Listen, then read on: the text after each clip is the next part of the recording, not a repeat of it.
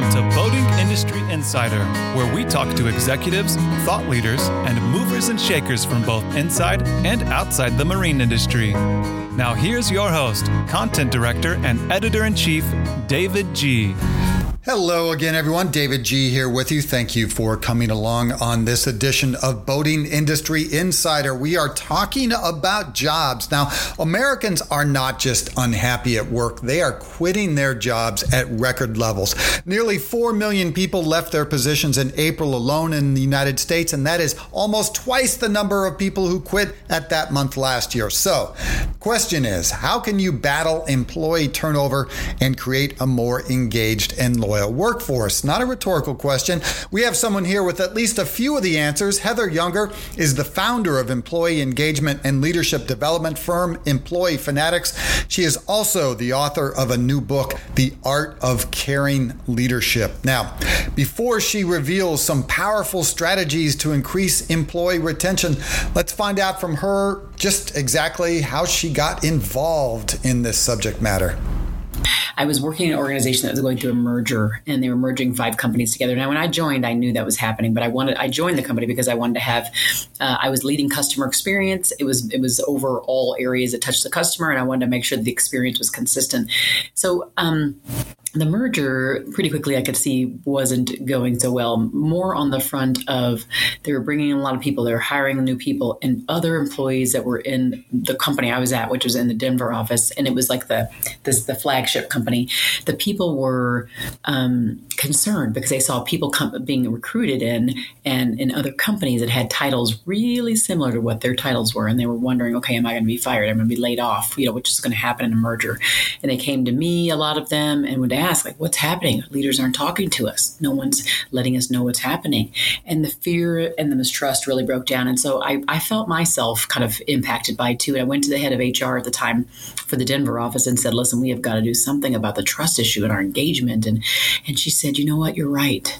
You should go do something about that. I was like, what? I'm leading customer experience. Like, how, what? But at that point, I'd already kind of served as a culture ambassador informally, just lifting other people up and being the person that people the people trusted to come to. And so i did that. I, I, decided to create an employee engagement council brought people that were in the denver office but they were from all the other companies all together to start talking about like how can we break down walls? How can we build up trust? How can we make people feel better inside of all of this craziness that's happening? And we did and with really in really quick order we started to see trust build up by doing a lot of different exercises that help to bring to, to bring trust back inside of the workplace. And um, i just realized that the merger didn't go so well uh, in the end. But I realized that during that moment, seeing how receptive people were and how the trust was building up, that they that, that most organizations fail to have like have a voice for the people and listen to the people during such change like that. And I realized that's what I needed to be doing. That's why I created my company is to be that voice for those who ordinarily aren't at the decision making table, but they bear, bear the brunt of the decisions being made, and they're also the ones that understand the customer closest to the source of the issues that are happening. And I needed to be that voice. So that's what we do at Employee Fanatics. We help organizations create cultures of listening so they can be more effective listeners and use the strategies and the things they hear from their from their team members to drive a better culture forward. Well, certainly, nearly everyone could understand that culture and loyalty, you know, are are very connected, kind of joined at the hip. Uh, why are people quitting? And and I imagine that uh, you know the main catalyst for employee loyalty is not dollars, right? At the foundation of all the strategies they have is of not listening. They don't have a listening strategy. So if they're not listening, listening in any procedural way, like listening in an organized way, in a strategic way, and using that information then to decide the next steps, and they're just making assumptions, they're making decisions without inquiring uh, on the people and the, the people's lives who are really impacted. They're not doing that. So people are like, you know what? You're not listening. I've already told you, like in this last year, you told me I was more productive. Our numbers went up. Things were going well. And so why do I have to come back full time now? I'm so confused because I want flexibility. I want to be in Jamaica doing my work. I want to be with my kids doing my work. I was able to do it this last year. Why can't I do it now? It's the organization's failure to listen and then be flexible with this new way of working that's causing people just to leave in droves. Well, I was listening, Heather, and here's what I heard: uh, remote work in Jamaica. sounds good to me. There's got to be a boating industry there to uh, cover in that island nation, right? But on a serious note, it, even with budget restraints in a world that feels chaotic and challenging, one of the things I always say is that you know appreciation, uh, an email, a phone call, uh, some affirmation, some note is free, and a lot of organizations aren't very deliberate and they're not very consistent about delivering that, and uh, uh, I'm kind of always always surprised at that. So it's you, uh, there was a there was a stat out there a few years ago from Gallup that if an employee hasn't been recognized in the last seven days, it's, it's it is as if they had not ever been recognized. They forget, and their their memories are short. So you have to be setting up. I call it uh, crowdsourcing recognition. I talked about that a lot in my first book, and it's this idea of like yes, the manager the manager should be doing that. Yes, the organization should be doing that. Yes, by the way, the customer should be doing that. How many opportunities can we set up for people to feel um, appreciated for the work they put in? And it doesn't always have to be the manager doing it, but it has to be. I always say when when, it, when we're looking at employee experience, uh, people want to stay at a place that makes them feel good, makes them feel included, belong, like they're heard, like they're respected, like they're bringing their best selves, like they have the ability to move up, right? But um, th- th- not one person can give all of that to one person, right? So it needs to be a, a, a top to bottom. You know, customers can help with that, organizations can help with that, managers, coworkers. How can we expand the circle of those who can show appreciation more frequently? And that's what's going to help to keep people in your company. You're right. A lot of the things don't cost money, although a lot do. Uh, you know, putting the processes in place, maybe technology systems or hiring consultants or whatever you got to do to get things in place, those could cost. There are small little things that you mentioned before that that organizations can do. Um, I would say to the leader, to the manager, to the leader who's like, oh my gosh, I have to like do this, this, this, and that. Yeah, yeah, actually, to much is given, much is expected. And leaders, there's a lot that is expect, expected of you, and it's not for the faint of heart, and it's not for everyone. And you have to decide whether you should be in a manager role. Because yes, you do have to do the things you mentioned, all the tactical things, the day to day, the projects, and you also have to show that you care, show respect, listen, uh, communicate uh, often, uh, transparently, and uh, you know make sure that you're operating from the most congruent place that you can be. That you're operating from a place where you're giving your filling yourself up first, so you can give to others from a more full cup, not empty one.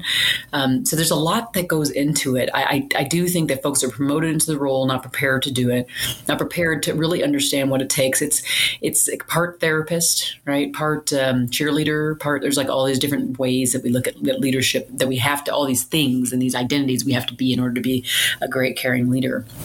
So I would say just research a lot, read a lot, understand who you are, take care of you.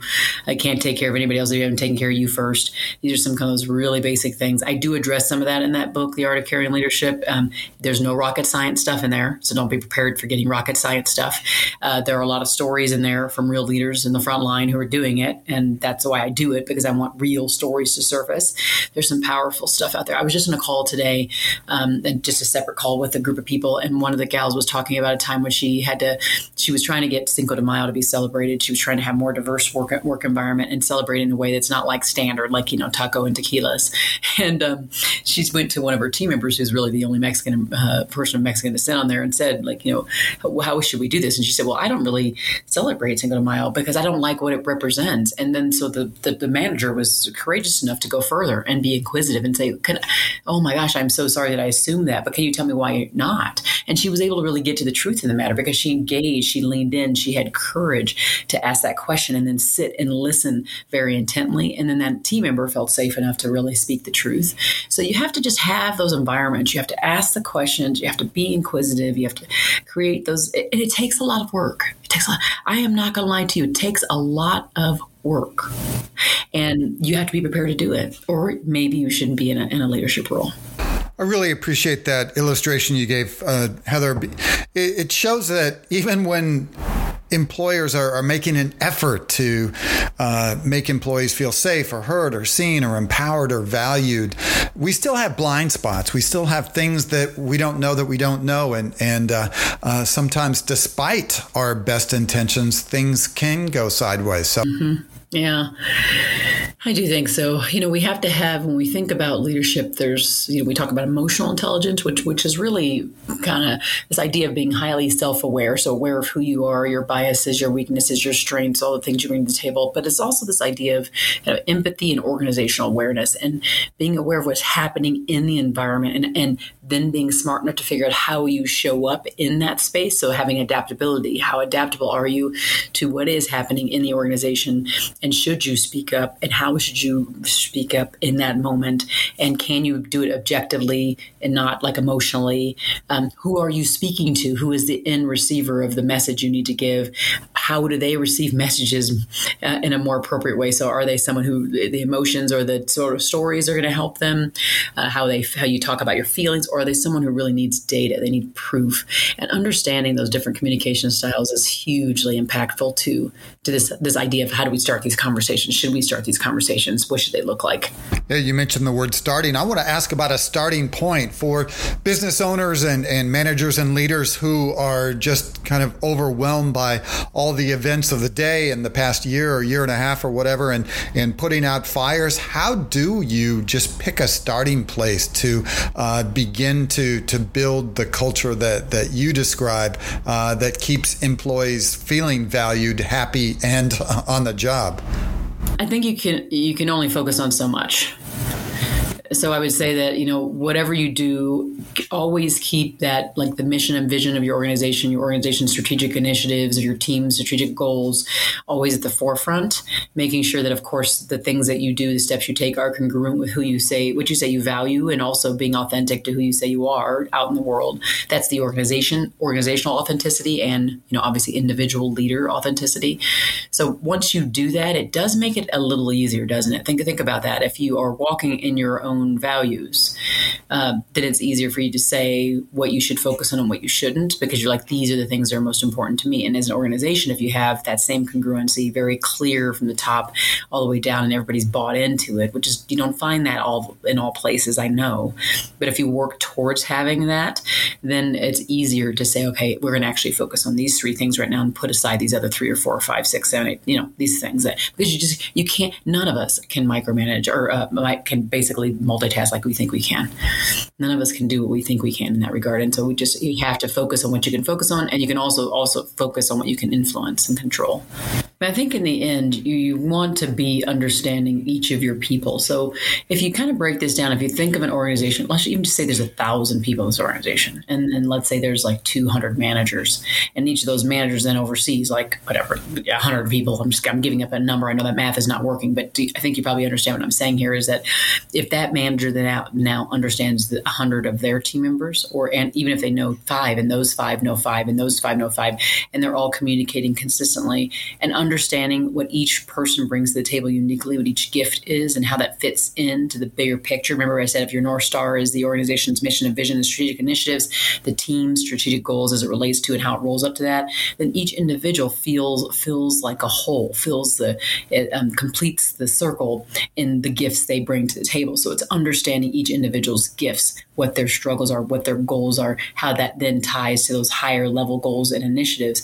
That's when people feel like they have they're valuable, they feel valued, they feel like they have a home. That's when they still they start to feel like they belong. Heather, has that sense of belonging changed at all in the remote environment that uh, many employers and employees find themselves in? Uh, you know, when we're not golfing or you know hanging out, boating, having a beer with our, our colleagues and, and coworkers after work. I don't think you need to be in person for that. I think it's definitely a nice to have, and it's definitely makes it easier if you have those the things you talked about, going golf, this and that. But to be honest, a lot of people they don't want that. There's a lot of people who are like, I just want to do that with my family. I really don't want to do it here. I, I love you guys. I love all of you, but it doesn't mean I have to like go for a drink. You know, I love you here. We're still family here, but I have my own like a whole bunch of stuff I have to do outside of work, and I want to do it there and not here.